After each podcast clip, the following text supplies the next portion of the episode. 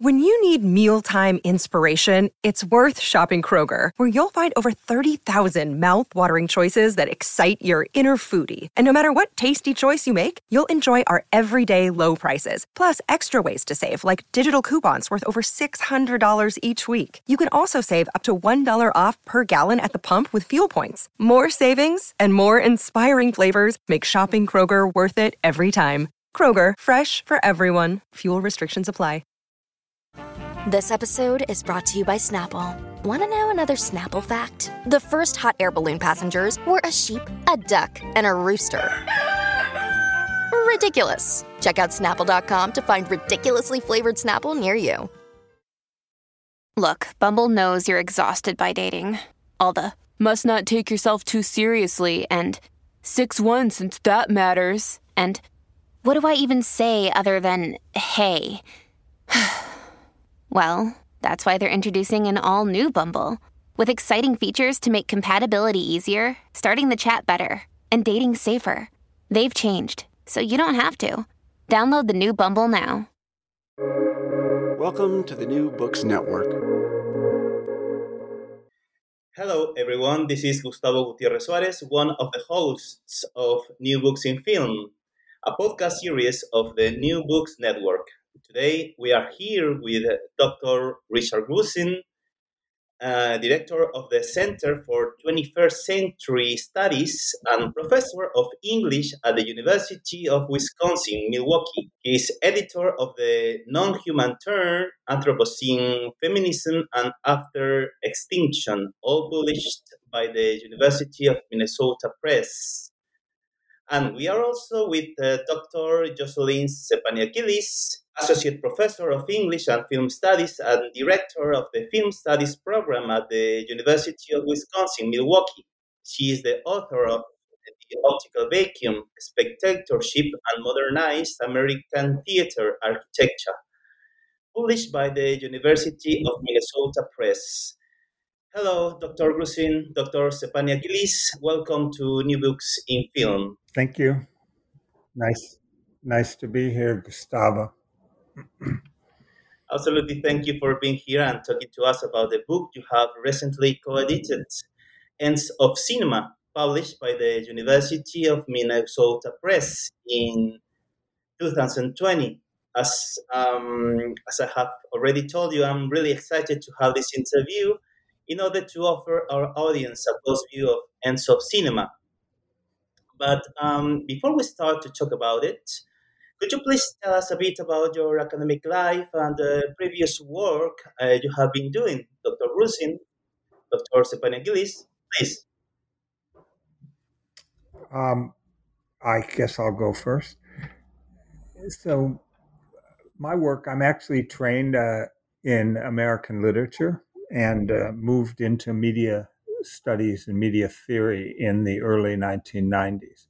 Um, and so I've been working since then on questions of uh, media and mediation in the change of technologies of mediation from print, or in the case of cinema, celluloid based technologies to more digitally based.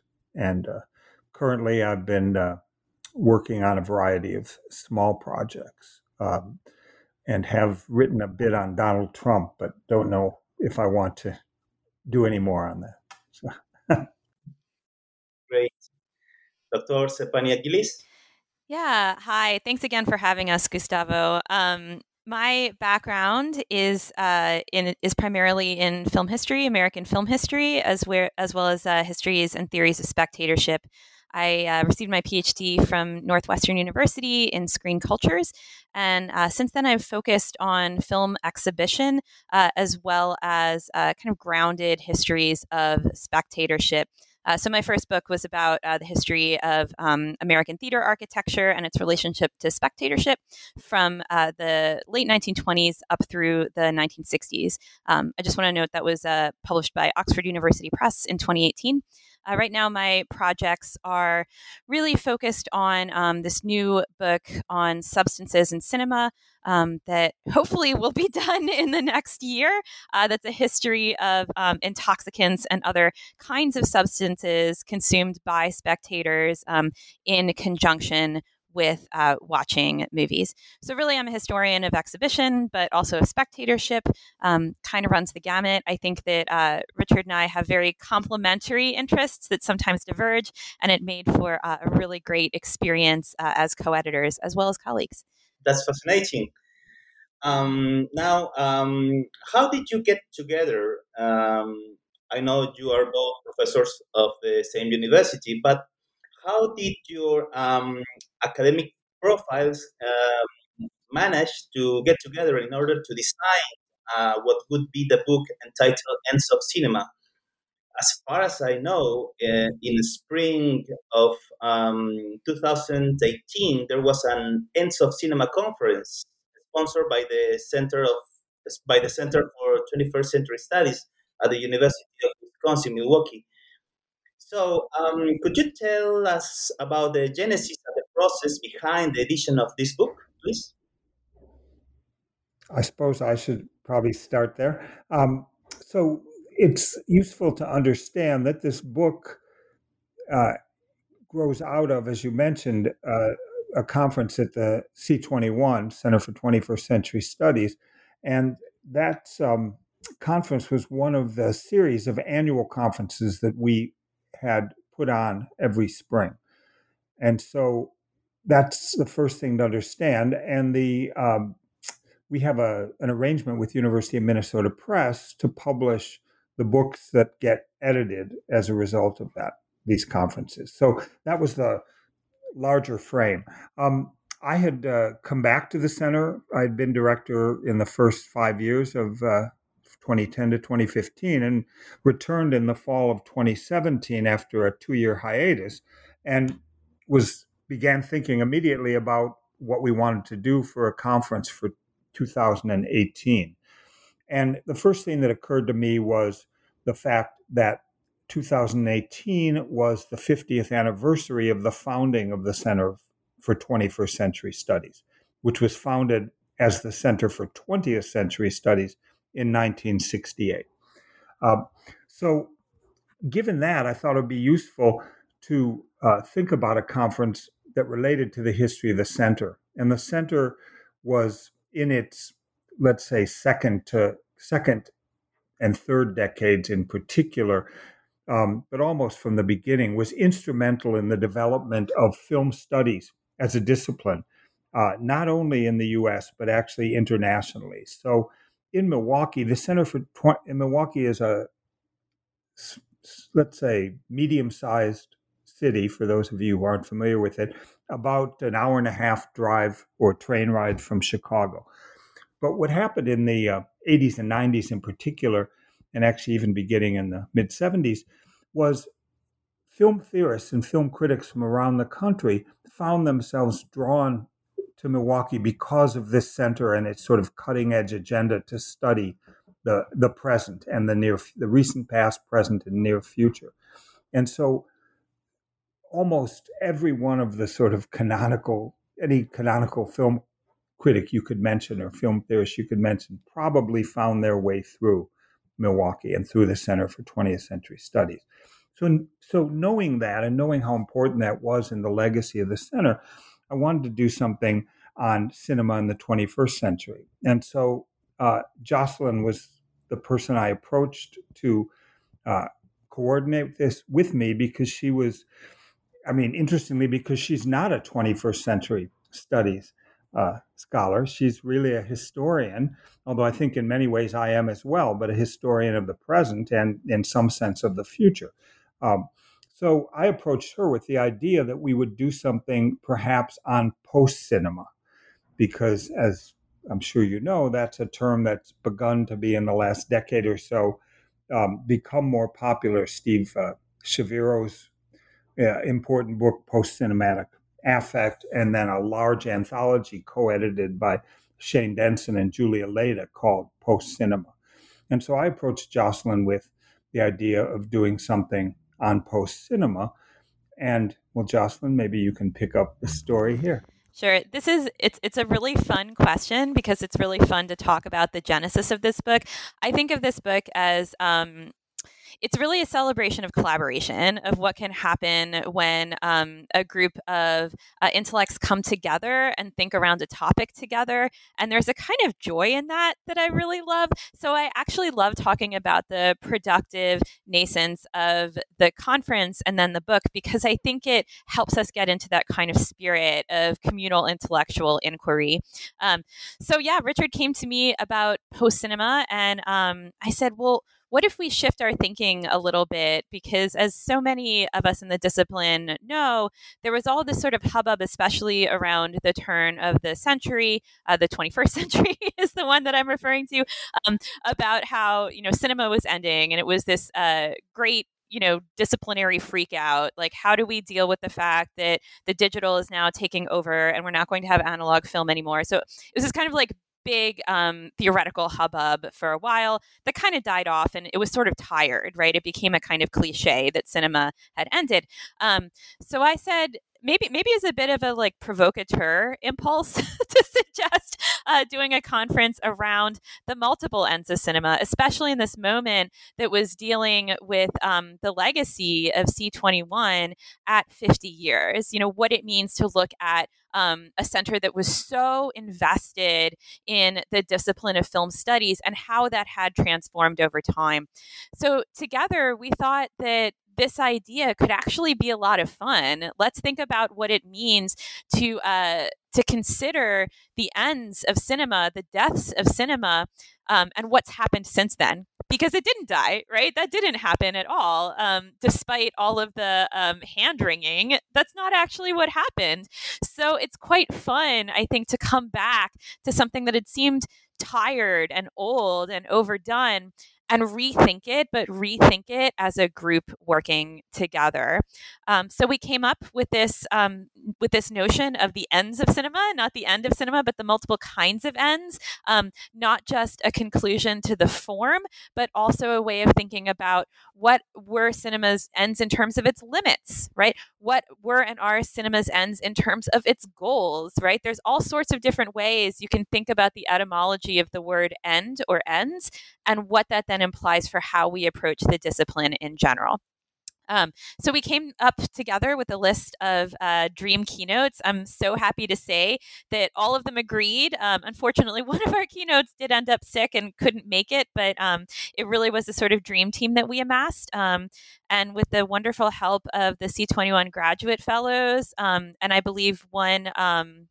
Uh, one postdoc who was with us at the time too. We uh, we organized the conference, and um, it was a really really wonderful few days in um, in the late spring of 2018 how could you describe the book uh, not also as a whole compilation of essays uh, there are nine essays in the book but also as a, a division of uh, filmic issues about ends of cinema about different types of ends. Please could you tell us a bit more in order to introduce the audience to the book? One of the things that's so interesting about this volume is how it, in a way, uh, partakes of the contingency that is part of photography, the photographic basis of, of cinema in general, because the contingency in the volume is a little different because of its genealogy. So, ordinarily, if you were going to sit down and say, oh, let's put together a, a book of essays on ends of cinema, you um, might have a take a slightly different approach. You might think even more systematically about what areas you wanted to cover and make sure you had somebody in each of those. And, and that was a part of what we did. But in inviting people to be plenary speakers, we were inviting them and not asking them to address a particular element of ends of cinema, but we asked each of these really accomplished uh, speakers to address the overall question of ends of cinema from their perspective. So, what that means is we didn't know what we were going to get. Some people told us what they would do and then did something different. Some people told us what they were going to do and did the same thing. And other people said, okay, yeah, I'll, I'll do that. And so the volume has this delightful aspect of contingency that any photograph has right? I mean, there are probably many punctums in this in this uh, in this volume, And so part of our job, I think, in editing this and putting it together, and also in in inviting a couple of additional contributions to fill things out, was to provide a kind of coherence and a kind of story uh, for the volume as it moves from beginning to end. Well, um, now uh, we can immerse in each of the essays of the book. Uh, we can start uh, with uh, Scale and the Body in Cinema and Beyond, written by Mary Ann Doane. Um, please, uh, why it was important to start the book with um, this essay? Well, I think that uh, it was something that we were really uh, we, we were really invested in. Starting off with these two towering figures in film and media studies, Mary Ann Doane and Francesco Casetti, um, both of whom really are uh, towering presences in um, the discipline in general. They've both had um, major, major impact on the field. Uh, so Mary Ann Doane's piece on scale and the body, uh, I think, calls us to consider the history of scale in the cinema in terms of um, certainly in terms of the screen and how the screen has expanded at various moments in time from CinemaScope to IMAX, but also how that um, magnitude of the screen relates to the spectator's body. So for her, the ends of cinema are never at the frame line. And by ends here, I mean the spatial ends. Um, instead, they're where the body meets these spatial ends of cinema. And there's a relationship formed, a relationship that ends up being um, one of scale. We were really lucky to get this piece because um, it will be in her uh, forthcoming book on scale in the cinema. Um, so I'm really, really pleased that we were able to kick off with it. Uh, I think she really calls us to consider, therefore, how uh, the history and the material history of cinema is always one that involves the spectator's body. Because when we're thinking about scale, we're thinking about what that means in relationship to us.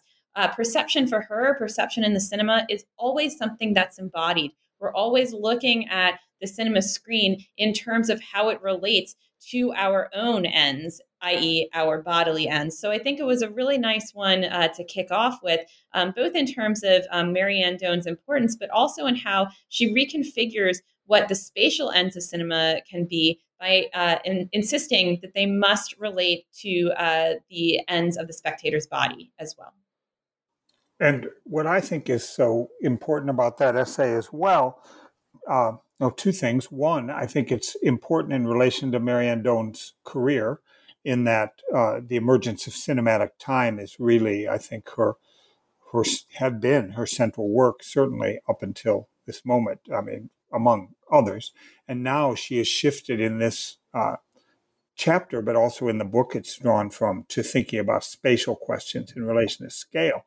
But what I really love about the uh, questions of scale here in relation to the body uh, is how it's almost this sort of science fictional account of the body and its relation to screens. So she situates this in relation to the tradition of the sublime, in which you have a very small spectator um, who is faced with uh, a very overpowering scene, like a scene of mountains or thunderstorm or something, in which the human body is diminished and then as we move to cinema, you have a kind of not quite equal relationship because that screen is still a lot bigger than you, but it's not so big.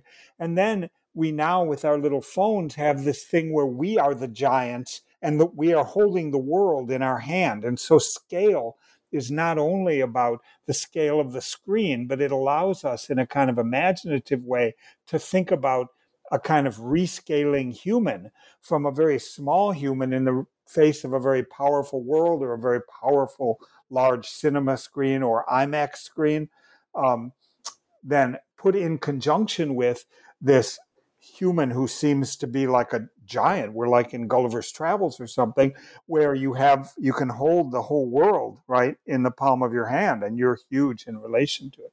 And both these impulses, I think, Doane does an excellent job of sketching out. Well, um, the second uh, essay is a counter-genealogy of the movie screen or film's expansion seen from the past, written by Francesco Casetti. Uh, what could you tell us about uh, this um, fascinating essay? Yeah, I think, uh, like uh, Mary Ann Doane, uh, Francesco Casetti is uh, really a luminary in the in the field of film studies, and he has been um, thinking through the question of screen now uh, for several years. Uh, this essay is really interesting in that the counter genealogy that Casetti is uh, sketching out is a genealogy that takes vision and sort of the optical as the primary uh, sense in dealing with cinema screens or all sorts of screens and adds to it and complicates it uh, by thinking about the bodily relation to screens. And so this is where Casetti's essay and Doane's essay work together so nicely. They are both concerned with screens and both concerned with the sort of embodied materiality of our relationship to screens. And to, to sketch this counter genealogy, what Casetti does is focuses on the dual meaning of screen of a screen as something that displays or presents an image to us, and then a screen as something that conceals an image. So we can, in the common, or conceals really the world, or conceals either us from the world. If you put up a screen in a room for privacy, that screen can conceal you behind it, conceal so people can't see you, um, but also can conceal the world from us. Um, and Casetti talks about uh, Stanley Cavell's description of this in the world viewed and how uh, the screen is always screening a world to us, but also screening a world from us at the same time. I think this is a really important part of this uh, counter genealogy that Casetti sketches out. Yeah, I love the way that um, Casetti talks about um, the necessary uh, introduction of the term um, environmental. Um, he insists here that cinema is an environmental form, um, and we can understand that by really interrogating the status of the screen as a material object, but also as an environmental object. And therefore, how this experience, um, what for him is, is really a deeply theoretical, um, phenomenological experience, um, this relationship then between um, spectator and screen is not as simple as just watching the text. It's really about um, the entire environment that is therefore constructed. So I think his um, piece and Doane's piece together make a really nice, uh, a really nice counterbalance to the notion that uh, new media and screen proliferation has destroyed cinema. Because for both of them if we um, if we consider these other um, environmental factors for Doane it's the relationship between the body and scale and how we therefore understand scale in the cinema based on the scale of our own body um, as we're watching whatever it is that we're watching. And for Casetti the notion of the screen as environmental um, material right um, both constructing an environment and adding to an environment if we think about um, the relation, these relationships, then, which are material relations and spatial relations, the ends of cinema get a little bit blown out, right? They they kind of disappear at that point, um, even in the wake of new media, even in the wake of um, the decay of the analog form, because what becomes central then is actually that material relationship more than anything else. So I, I think they both are already at the beginning blowing apart this notion that we can argue for any sort of end of cinema. Um, I would like to uh, read a um, passage of Casetti's essay. Um, new screens are terminals of constant data flow, stations from which to retrieve documents from virtual repositories, web tables on which to write, to draw, to calculate, to project, meeting points, to chat with friends, proxies for credit cards, identity papers, boarding passes, these new screens are more explicitly environmental. We can read the new media's environmental vocation as the coming in plain sight of a potential that for most of its life, film kept unrealized. New media screens act as filters, divides, shelters, and camouflage, not only recalling but also giving real body to the lateral metaphors for the movie screen. And Casetti concludes Cinema was one cinema was a one to many medium, holding the one to one address in, in the second row. New media reversed the ratio. Where will the final balance be set? What do you think about this passage of Casetti's essay? Well, there's a lot to say about that passage. Um, first, that there will be no final balances, there will be no end of cinema. Uh, I think that it's a balance that continues to uh, be adjudicated moving forward.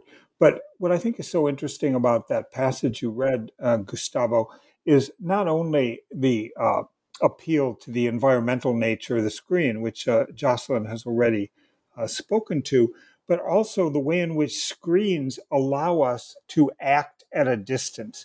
And one of the things that by you know making reservations, by telepresence and moving things in other real spaces and so forth.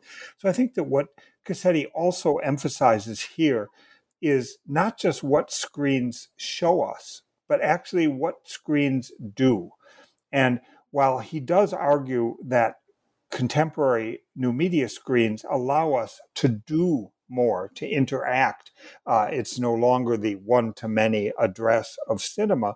I think what he also shows in this counter genealogy is that screens have always done things to us as these environmental objects. And he traces out these really interesting historical experiments for that. Okay, let's move on to the uh, next essay Cinema, Nature, and Endangerment, written by Jennifer Lynn Peterson opening this uh, part of the book, um, which emphasizes uh, the Anthropocene. Um, what um, what uh, would you uh, highlight about uh, Peterson's essay? Yeah, as you mentioned, Gustavo, um, Peterson's essay really tackles the notion of the Anthropocene and the relationship between cinema and the Anthropocene. Uh, and the way she does this is actually reach back to a moment before we were really thinking about this term, she looks at these three um, particular nature films um, from the 1920s Nature's Handiwork from 1921, The Four Seasons, also from 1921, and Alaska's Eighth Wonder from around 1925. And these are all from um, the uh, Hugh Hefner archive at USC. It's this trove of nature films that Peterson's been working on for a while as she considers um, she considers uh, the the environmental cost, but also possibility of cinema history. And in this essay, she's really invested in uh, not just analyzing these short films, but also thinking about how looking at films of nature that has expired, nature that is gone, right, or um, this uh, uh, animals that have died or potentially even become extinct, uh, icebergs that have melted considerably since the films were taken, how all of this adds up to an archive of loss. Right, it's a, the, these films aren't just important for thinking about um, their ideological stance, right? For thinking about their scientific value, they're also an archive of what has been lost. And so, for Peterson, looking back at these nature films, um, offers us a way to mourn, right? To think about um, to think about all that has been lost in the uh, over a century, uh, 130 years or so um, since cinema's birth, right? What has all been lost, but also what has been archived, and how we can therefore think about archives in the moment of the Anthropocene.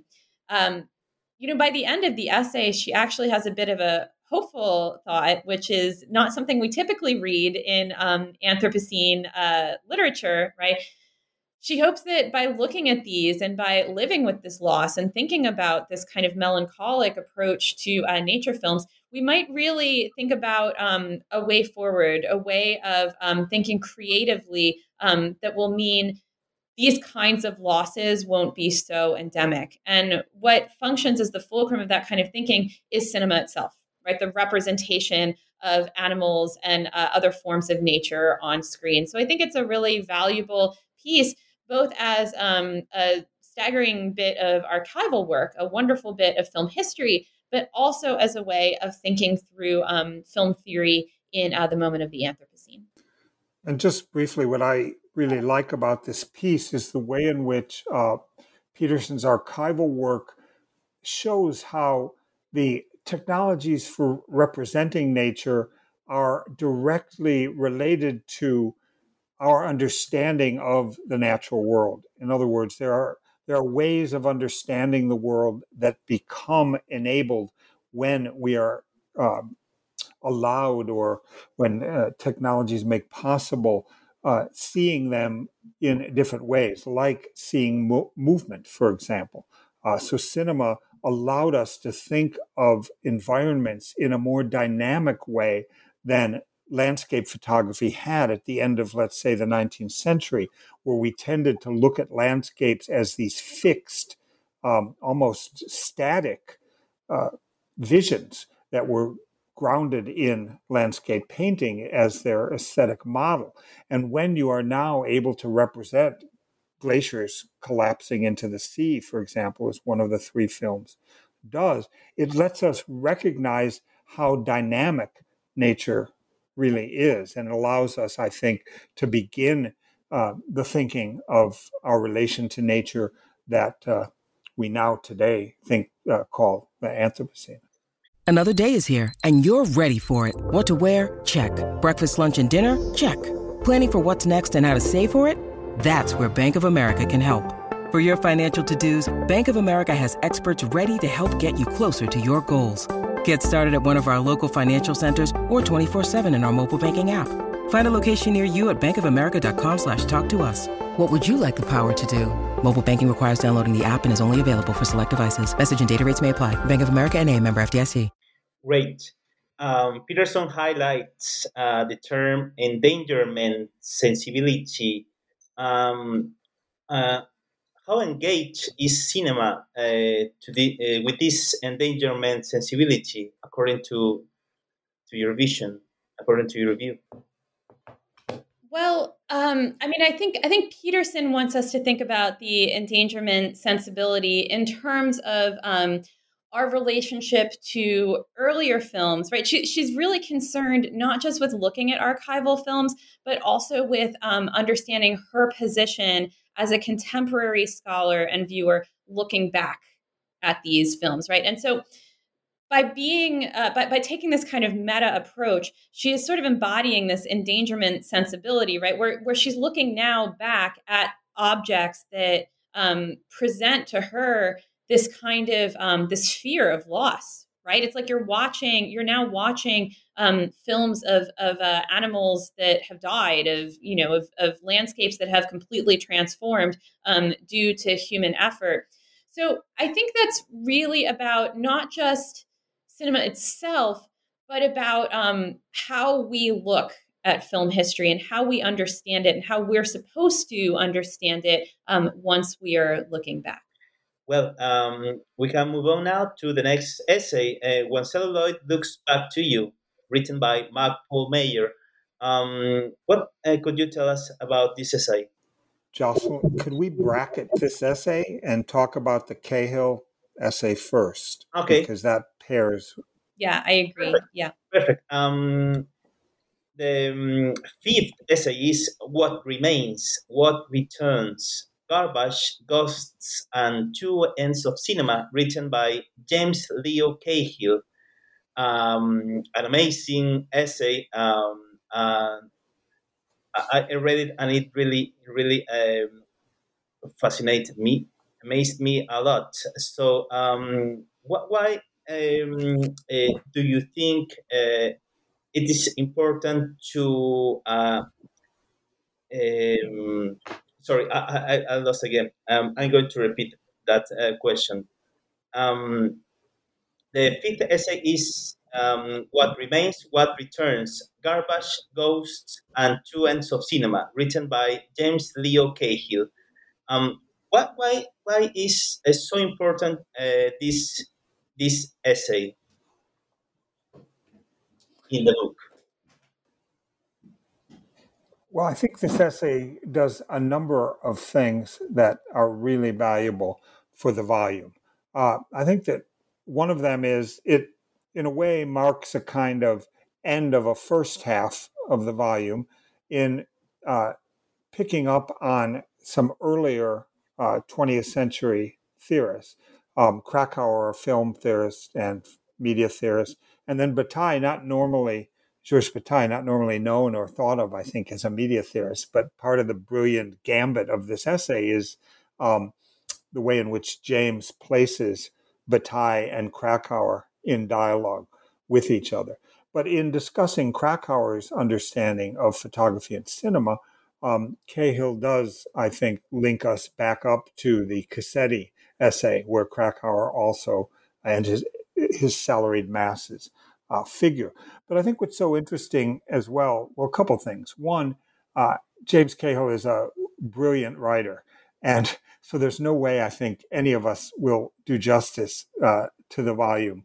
I mean, I laugh at sentences of his. He's just really clever and really funny. And I think one of the interesting things about the contingency of um, a collection of essays that we mentioned earlier is uh, the fact that you have a variety of not only intellectual and methodological approaches, but a variety of uh, literary styles.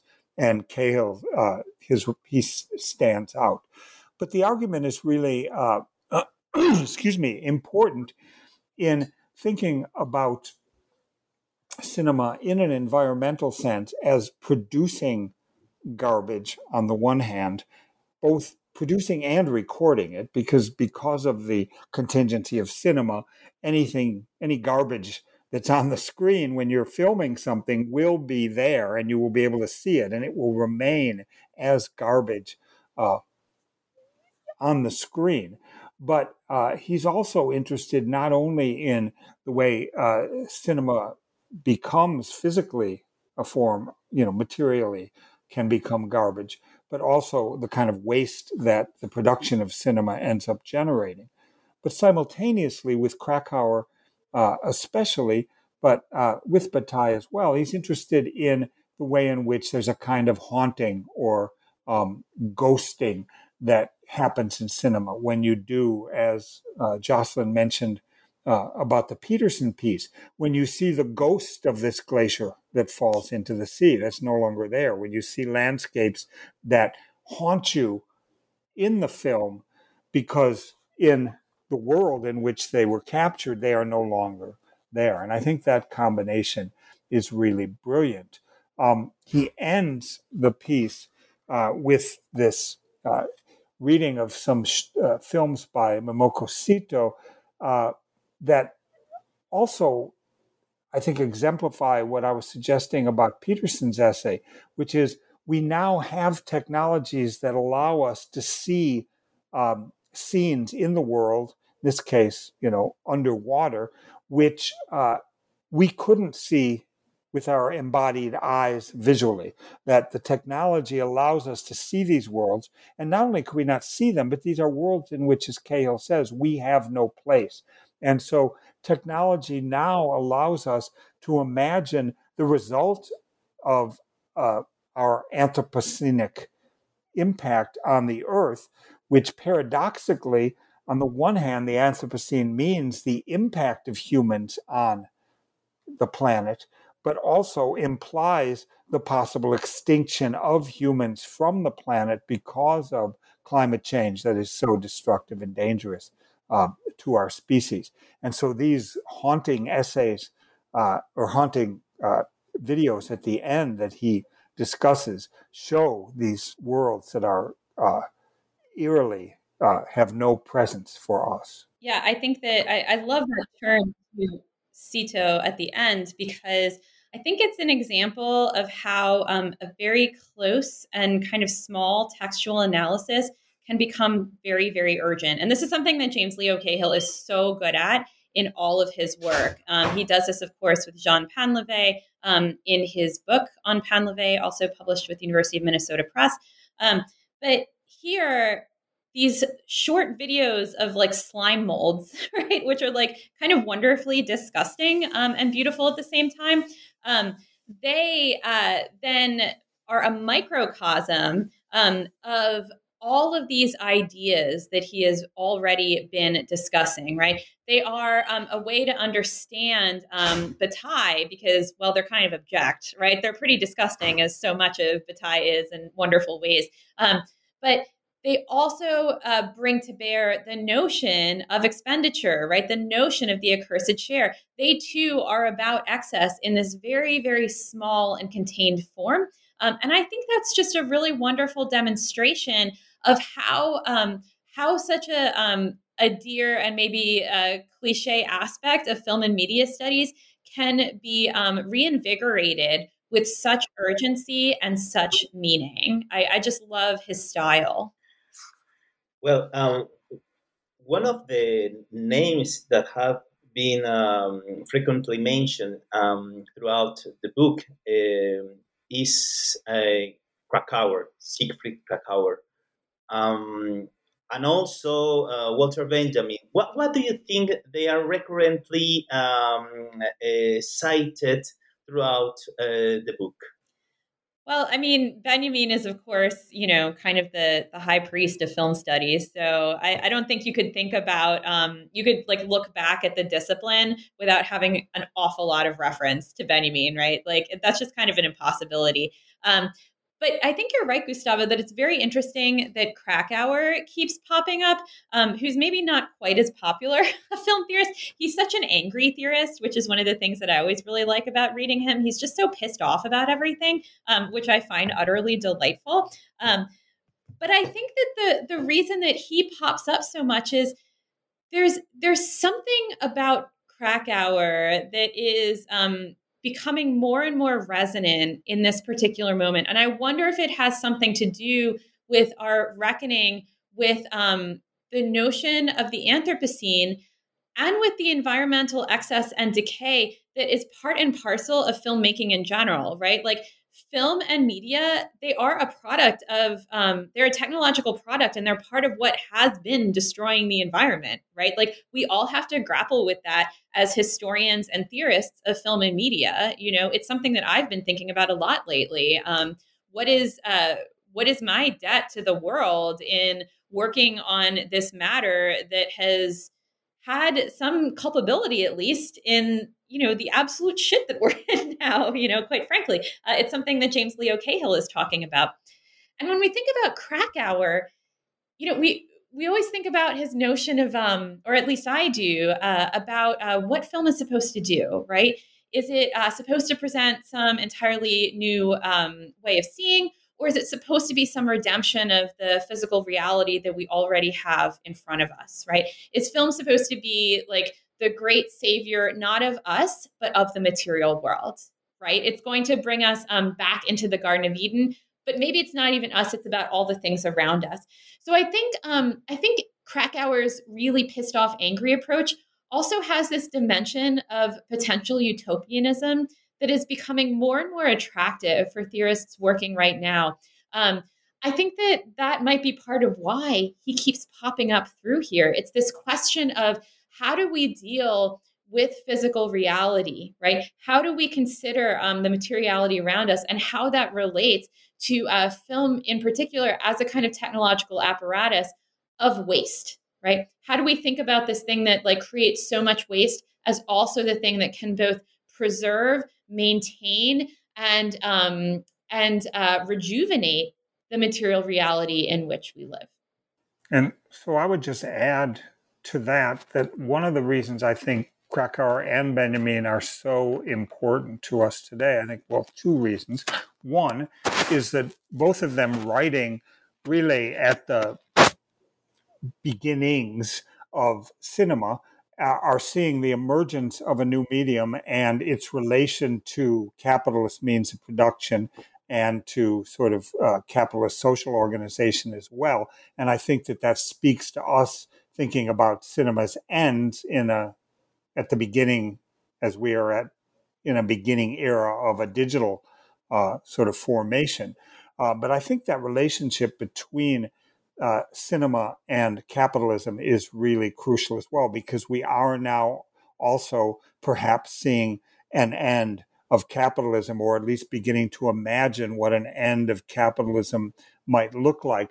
And I think that what I really love about both Kracauer and Benjamin is the way in which they focus on the um, you might almost call superficiality of images. Kracauer says in The Mass Ornament that the mass ornament reveals the logic of capitalism so clearly because of its surface that capitalism is all the way to understand capitalism as uh, a form is not to the kind of in-depth analysis of a particular phenomenon but actually to see how it affects masses large bodies of people and things like that. And benjamin as well with his interest in distraction and both of them are interested in distraction are concerned not with concentration and in-depth reading or something like that but actually of having to deal with a world that is moving ever quickly and so fast that we can barely grasp and hang on to any of that. And I think that's another reason the two of them, not just in this book, but in film theory, film studies, media studies generally, uh, are so crucial. Uh, Benjamin is not only the prophet of uh, film studies, but also, I would say, of media studies as well. I never began a media studies class without Benjamin. Great. Now let's move on to the um, Mark Paul Meyer's essay, When Celluloid Looks Back to You. Tell us a bit about it, please. Yeah, this is um this is this is one that is quite close to my heart because so much of this piece, as I mentioned before, is really about the beautiful color plates that we're so lucky that University of Minnesota Press agreed to produce for us. Um, I think that it just wouldn't have been the same without them. Um, and Mark Paul Meyer is a curator at the Eye Film Museum in Amsterdam. So he's a very accomplished uh, curator um, of one of the most important uh, film museums in the world. Um, and what he's done here is talk about again, it's about loss, right? It's about the loss of analog film, but it's from a curatorial perspective.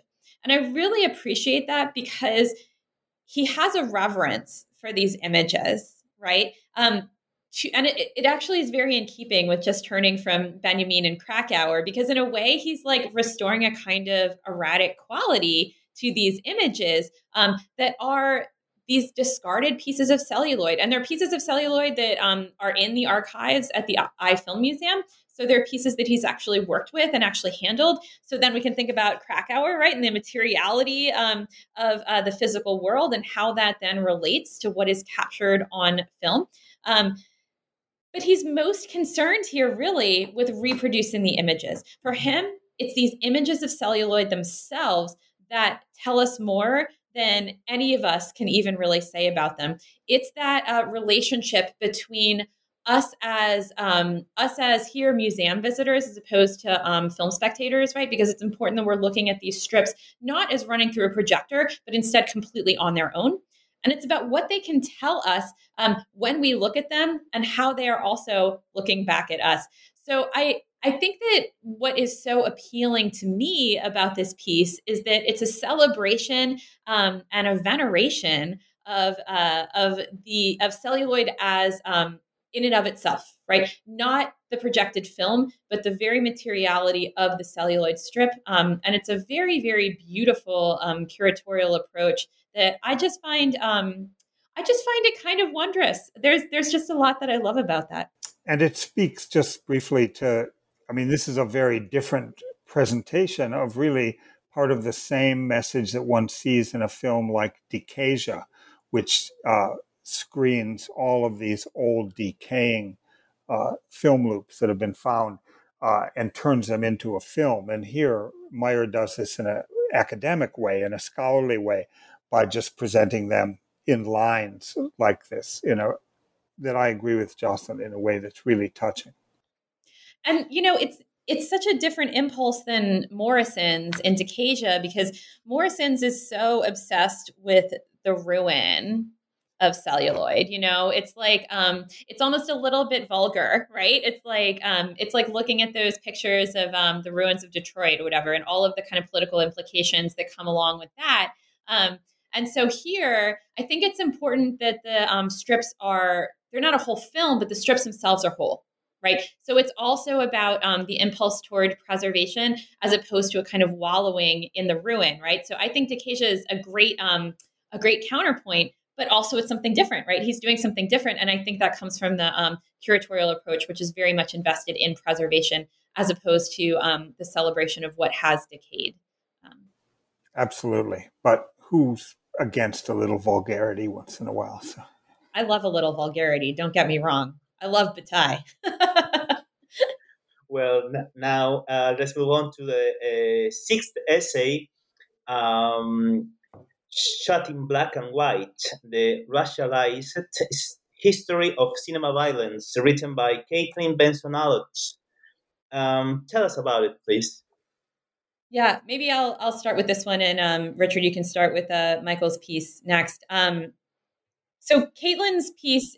Oh, sorry, sorry. This is also um, this this piece by Caitlin Benson Allott uh, also is a part of um, her recently published book, The Excellent: The Stuff of Spectatorship, which is about um, uh, all of the all of the kind of stuff that surrounds us as spectators um, in the movie theater, right? From concessions to the possibilities of racialized violence, which we see here. So um, we were also lucky to get this just before uh, a different version of it came out in her really wonderful book that just came out this year. Um, so in this piece, um, Caitlin is considering what it means to think about death at the cinema, right? Not death in the cinema, not death like represented, although there is some aspect of that, right? There's a connection, but death at the cinema. Um, and for those of us, you know, thinking very, very contemporaneously, I think the first thing that we think of, as um, Caitlin also uh, brings up here, is uh, the shooting in Aurora, Colorado, at the screening of The Dark Knight. But here, what she does is trace a larger, um, a larger history of racialized violence at the movies in particular. Um, so she talks about uh, a, few examples, such as the Warriors um, and the kinds of fears that there were that. Um, that there was going there were going to be um, killings and shootings at the movies um, as a result of this film in particular playing. What she does so masterfully here is uh, trace out the moral panic around violence in the movie theater um, as a product of um, institutionalized racism, right? That that's really what's going on here.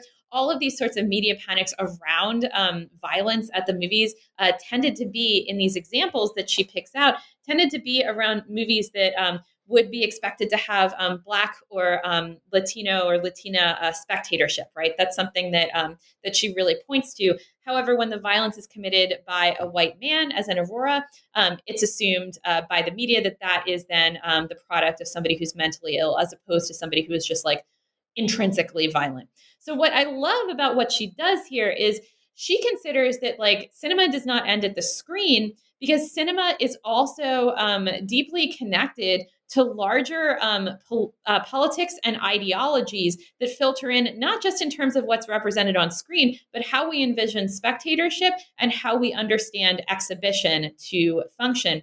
I really appreciate that she shows us even when we think we're encountering some form of escapism at the movies, we're actually never escaping um, those particular insidious ideologies that filter through every aspect of American history, uh, American culture, um, including uh, movie exhibition. So it's a it's a really fine um, piece that I think shows us how um, careful film history can be deeply politically urgent, deeply. Also, in addition to the films and the sort of uh, scares and terrors that uh, that Benson Allott talks about, it's also really illuminating in the that you can think about other versions of this. At least for me, what I really found helpful was the way in which it it illuminated uh, a film that I really love to teach, uh, Natural Born Killers. Um, uh, early Oliver Stone film, which was actually screenplay, was by uh, Tarantino.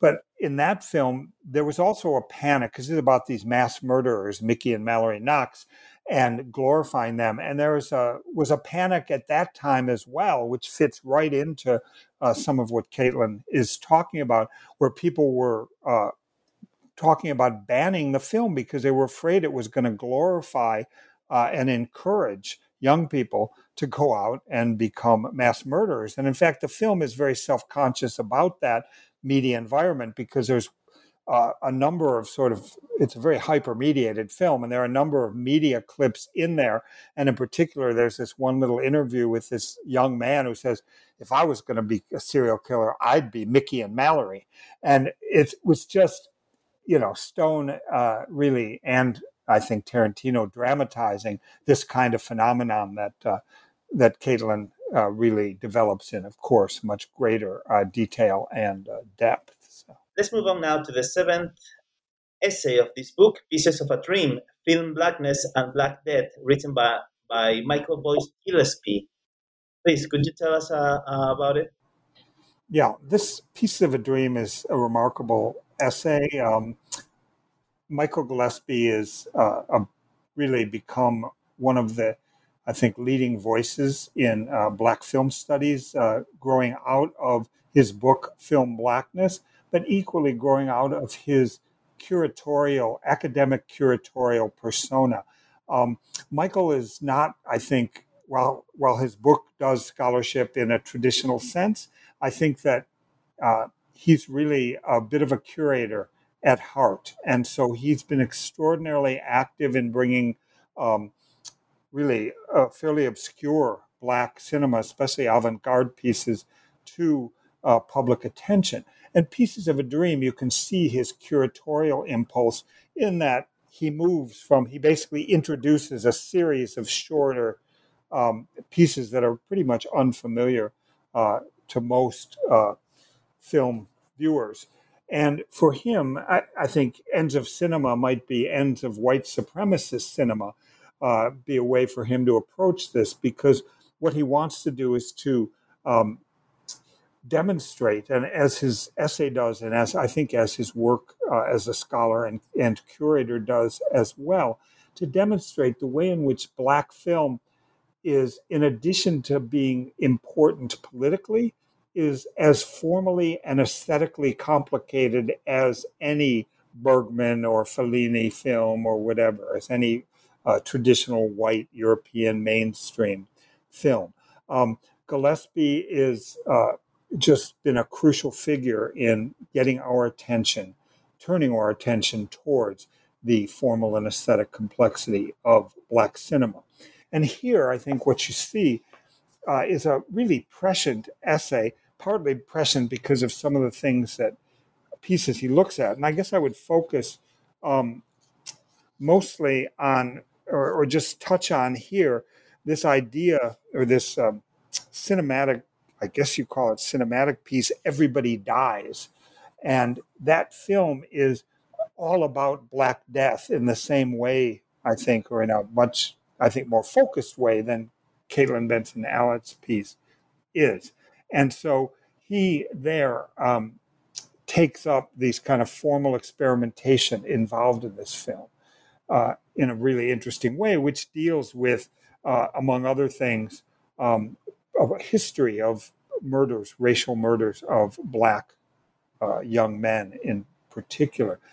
And the other interesting thing about this essay, then, and about his sort of curatorial impulse and his formal impulse, is that his writing style is totally unique and distinctive. It's not, I mean, it's not always a traditional academic style.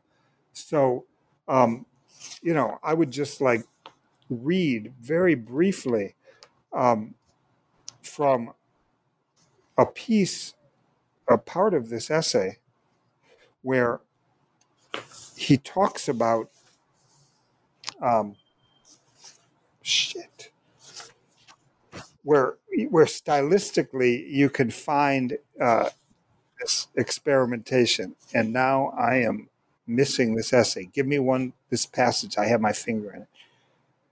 Oh, okay. You'll have to cut that. So, uh, just to give you a taste of his style, um, talking about uh, Ruby Dee in this ecstatic experience piece uh, and her monologue, he writes During Dee's monologue, Gary's animating hand on the surface again engineers the diegesis beneath. And so the film is a slavery episode of the history of Negro people from 1965. And below it is being written a bunch of terms. The love below, remediation. Again, the animation stipulates process and energy, trembling, cellular, mitochondrial, animated shape, fury, the shape of things to come. Ruby Dee meets mitosis. Her image divides, framed by cubes and triangles. She is crowned, scarred, erased. She persists, speckled and haloed, unbowed and sainted, transmogrification, radiation ruling the nation, black matter, two trains running, two freedom circuits, two temporality scripts, and so on. Um, his his work is not all like that, but it is really a delight and a delight in experimentation. So he demonstrates the formal experimentation of many of the works that he focuses on. I think it's just a, a treasure.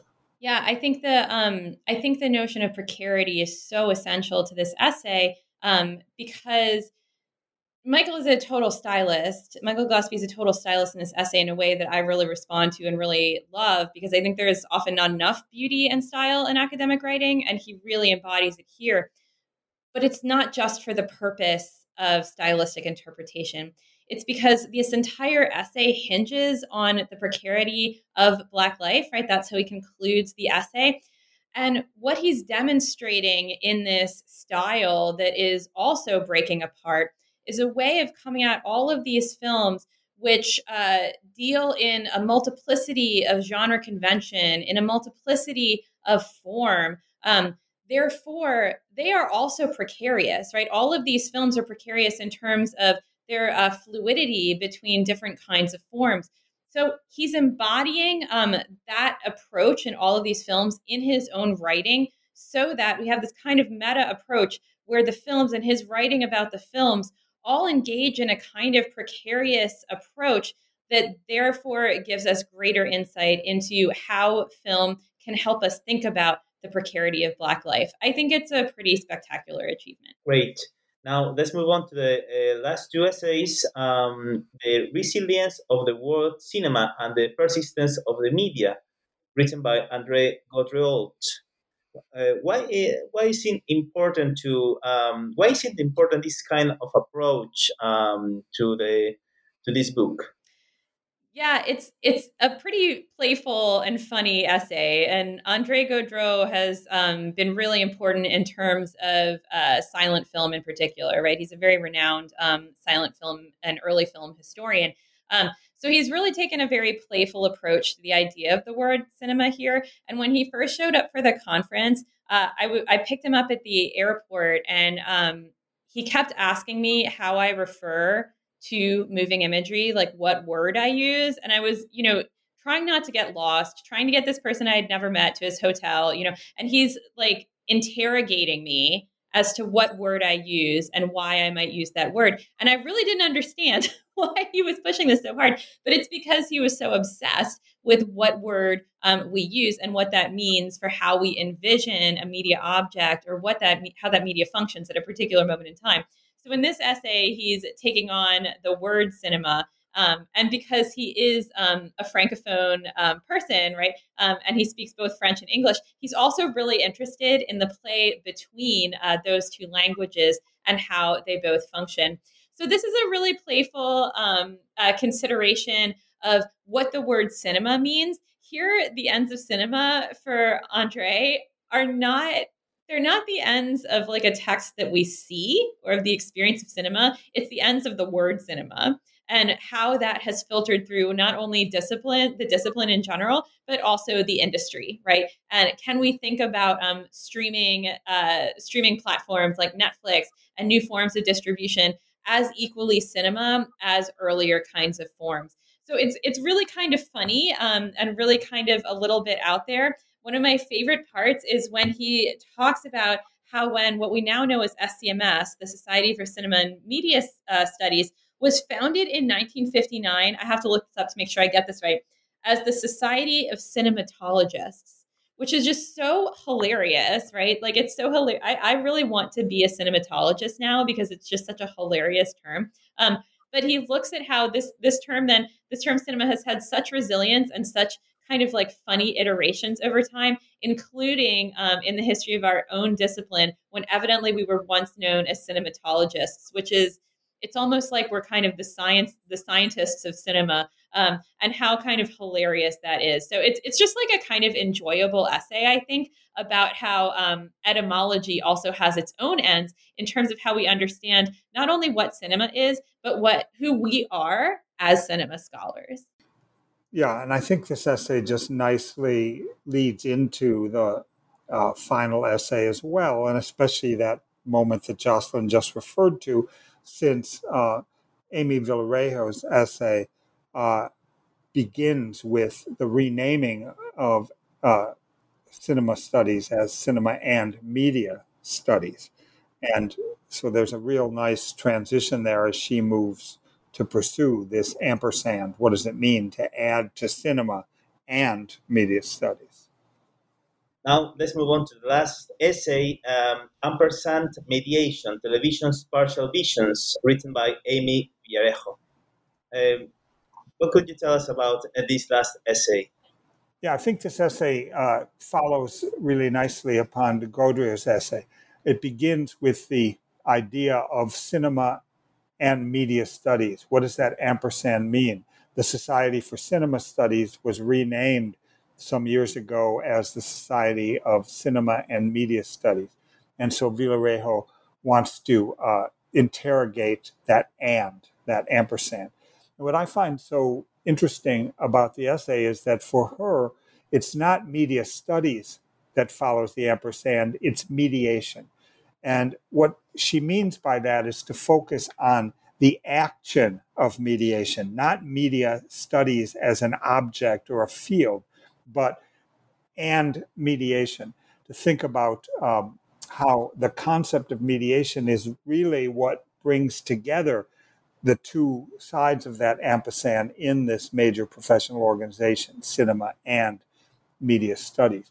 And she talks uh, about the ampersand both as something that connects things uh, to events, but also as something that creates a kind of community or collectivity.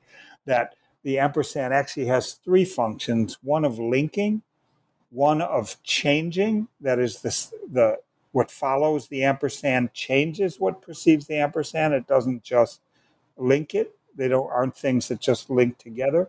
But furthermore, together they create a kind of collectivity of um, being or of uh, activity that uh, brings together um, cinema, media, and other forms all as part of a larger project. Yeah, what I really love about this essay, I mean, there's a lot that I love about this essay. Uh, Amy Villarejo is, uh, you know, an indomitable thinker. I mean, she is an absolute brilliant uh, theorist, but she never she never takes it too seriously. There's always an element of humor and play in everything that she does. And I just have such utter love for that. And I think you see that here too. Um, that she's deeply political, right? She's uh, committed to um, absolute intellectual rigor, but she's also committed to the communal and to um, to enjoyment, to pleasure, the kind of pleasures that can emerge from uh, writing film theory uh, and media theory and television theory, and from thinking about um, all these things as a community. That I think is also the purpose that the ampersand serves here. It links up different forms of media and allows us um, to consider them beyond uh, strict media um, specific boundaries. Um, and I say that as somebody who really believes in medium specificity, but she provides here, um, I think, really um, generative ways for thinking past those specific borders because those borders are also ends, right? Like when we um, when we uh, when we um, shut off uh, different media objects into their specific categories, that is forcing a kind of end. And the ampersand instead encourages us to open up those boundaries. And I love the way that she um, provides for us to think about media in general, not just as um, not just as technological representation, but instead ways of thinking. Right? They're all ways of thinking, and the important thing for her too is that they're ways of thinking with others. Right? They're democratic ways of thinking um, and their communal ways of thinking. So for me, it's just like a wonderful note to end the book on um, because it's really saying that the there are no ends when one is w- willing to consider um, the domains of media as uh, kind of limitless, as linked by ampersands, right? And it's it's really like the limits of how we're willing to work and think together, which I think she suggests um, can be boundless. I mean, also just to add to that, the ampersand, of course, is a paratactic connection that uh, speaks to this kind of democratic impulse, as opposed to a hypotactic form of organization that has hierarchy. The ampersand just links things all on the same level, and I think that's one of the really theoretical uh, points of this essay that's so valuable. Definitely, definitely, I love that about it it was a, a, an amazing trip uh, through the through the book, uh, but um, we've taken now up a lot of your time, Dr. Grusin, Dr. Szczepaniak-Gillece. Um, before we end our interview, I wonder if you could tell us about uh, what research projects you are working on now. Sure. I'm working on um, a new book that hopefully will be done in the next, I don't know, eight months. Let's hope. Um, uh, it's called uh, Movies Under the Influence, and it's a history of substances and film going, and uh, as well as how that links up spectatorship and governance. And uh, I think I'm working on trying to map out the kind of end of a long career. And uh, what I've been thinking about at this point uh, is I don't have a major book project at this moment, but what I have been thinking of is and been talking with uh, my, our editor at University of Minnesota Press about putting together a book of essays that I have published over the years about mediation that don't that don't exist in books or if they exist in obscure books published uh, overseas. And so I've been thinking about, uh, in keeping with thinking about ending um, in the next, let's say, five years or so, uh, an academic career, thinking about what I might uh, assemble that could stand for me anyway as something of a summation of the work that I've been doing. Um, but I have the luxury of not having to work on another project. I don't have another promotion ahead of me, for example, and things like that. So I admire Jocelyn's work and her uh, tremendous energy as well. Well, that's fascinating. Uh, thank you so much, Dr. Grusin, Dr. Szczepaniak-Gillece. Thank you so much for talking with us today. All the luck and success for what is coming. Um, thank you so much. Thank, thank you. you.